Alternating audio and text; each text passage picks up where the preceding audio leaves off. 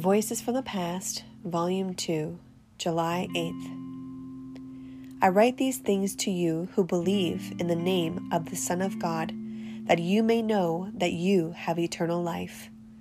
First John five, verse thirteen.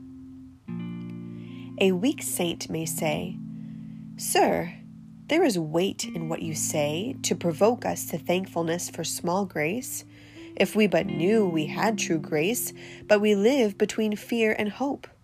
One day we hope for heaven, and another day we are fearing hell. We are up and down, backward and forward. We have a little light, and the sun is clouded. I desire to put an end to this controversy in my soul." Well, speak on, poor soul, and let me hear what you have found in your own soul. I find, number one, a holy restlessness in my soul, like Simeon, until I have Christ in my heart. I am like Noah's dove. I cannot rest until I am back in the ark. I cannot be quiet till I know that I am housed in Christ. My soul is like a ship in a storm that is tossed hither and thither. Oh, how shall I find him who is the chiefest of ten thousand?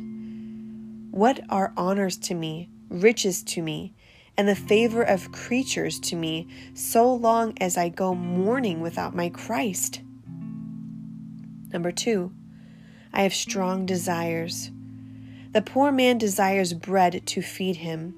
The wounded desires medicine to heal him. But I have holy and heavenly desires. Oh, that I had more of God. Oh, that I were filled with Christ.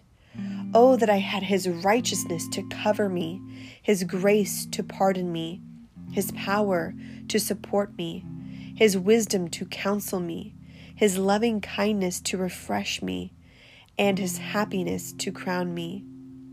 But, number three, though I dare not say that Christ is mine, yet I can truly say that Christ, his love, his works, his grace, his word are the main objects of my contemplation and meditation. Oh, I am always best when I am most meditating and contemplating Christ, his love, and his grace. I can truly say that the lack of Christ's love is a greater grief and burden to my soul than the lack of any outward thing in this world. The discovery of his favor is better than life. Continued.